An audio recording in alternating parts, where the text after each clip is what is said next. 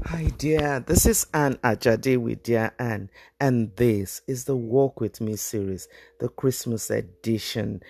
We call it Christmas Diaries, and today we're talking about one of my favorites, the prophet Anna.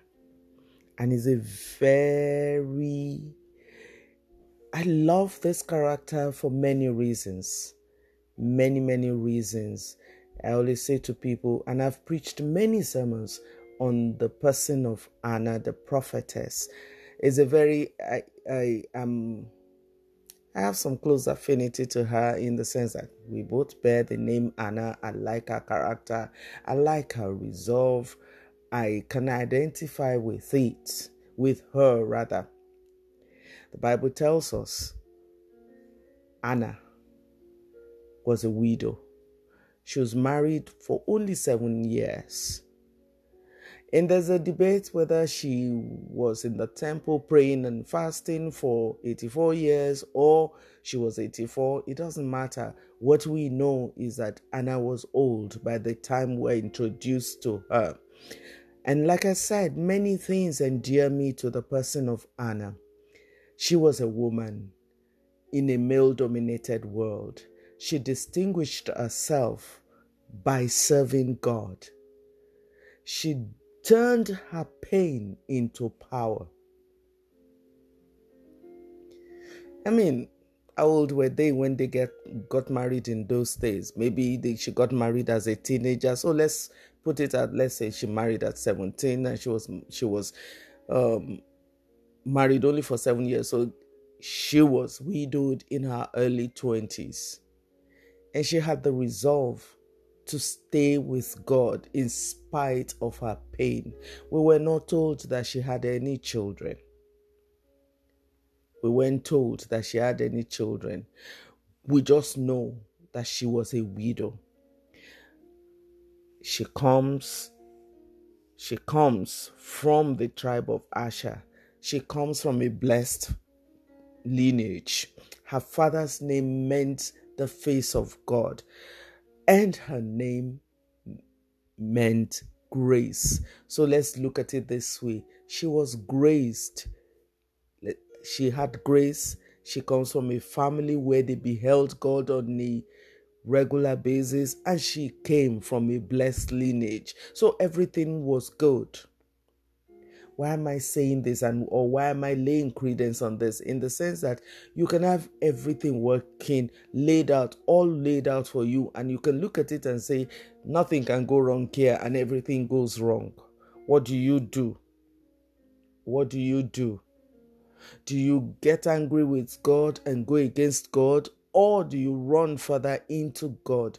We're told that Anna ran into God. She decided to spend her widowhood. She was single. We weren't told that she was married.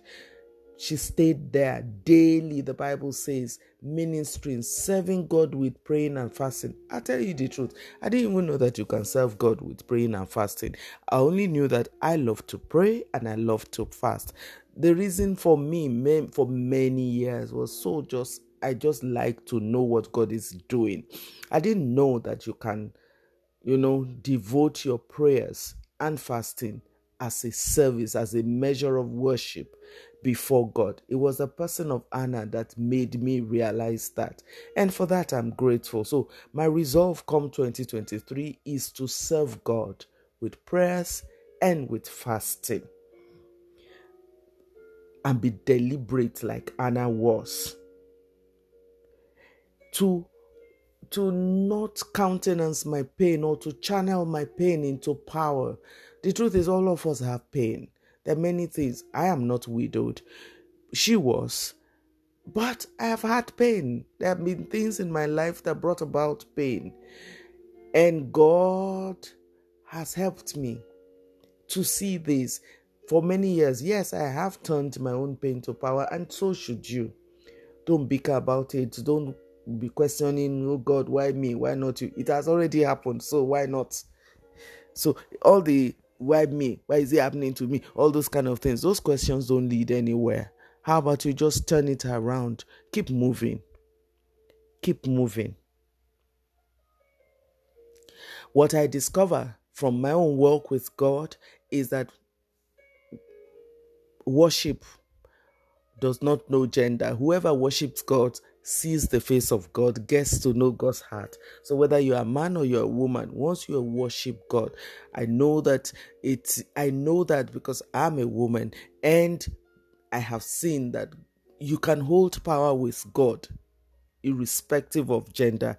And it doesn't mean that you have to hold microphone to be holding power with God. God told me years ago that you do not need anybody's permission to pray and you do not need anybody's permission to fast. You do not need anybody's permission to hold power with me. Just commune with me in the secret of your of your heart or of your chambers. Don't need any stage. You already have a stage. You have your mouth you have your heart, and you can find definitely find a corner in your world or around you to go and commune with God. My dear, your pain is not the problem. The problem is what you do with your pain. My dear friend, put your pain in God's presence and it will become purpose. Channel your pain put it, leave it in God's hands, and let God turn it around and make it purpose for you. It is possible, it is possible that you can use your pain to serve God. When you enlist in God's service and serve His purpose, you know, the analogy God gave me concerning this is the fact that I mean, if you're if you're an employer of labor, you employ people to solve your problem. They get some benefits from it, but primarily the the reason you employed people is so they can solve the prop your own problem. So God Himself has some needs. If you enlist in His service just to minister to God and to solve the problems that God Himself has set out to solve, you will find that your problems will become purpose. And God, my dear, God will use any available vessel. God will qualify the ones He has called. And the fact that you are called does not mean you will not face pain. Yes, I know you are anointed, you will face pain. Those are the lessons that we learn from the character of Anna in the Bible. And your pain actually embodies in it beauty. Remember when the scripture says that the, no matter what the temptation is, inside that same temptation is a way of escape? You remember that? It works, my dear. It works everything works together for good for everyone who is called after God's purpose. You love God and you are called according to His purpose, you face His purpose, everything will work out for your good. And lastly, what I want to leave with you, my dear friend, today is that they called, God called you, you preach Jesus. He called you for his own purpose, not for your own purpose. Do you get served in the process? Yes, but primarily you are called to serve God. If you want God to back you up, keep your focus on Jesus. If you want to God to back you up. Keep your focus on Jesus. And dear, dear, the last thing I want to leave you is count it all joy. Actually, God told me years ago that the ones I love, I trust with pain. So if you have any pain in your life now, understand that God trusts you. God believes in you. And my word to you today is believe in yourself and face God. I love that song that by Dunsin Oyekan that says, Leave me at the altar with my father. This thing, this my pain, this your pain is a matter between father and child. Go to the altar sort it out, face God's purpose, and you will know joy, you will know peace, you will know purpose. who knows? generations after may be referring to you like we refer to another prophetess. My dear, even as we navigate this Christmas season, may the joy of Christmas remain with you. May the peace of Christmas surround your heart. May the light of Christmas light your path.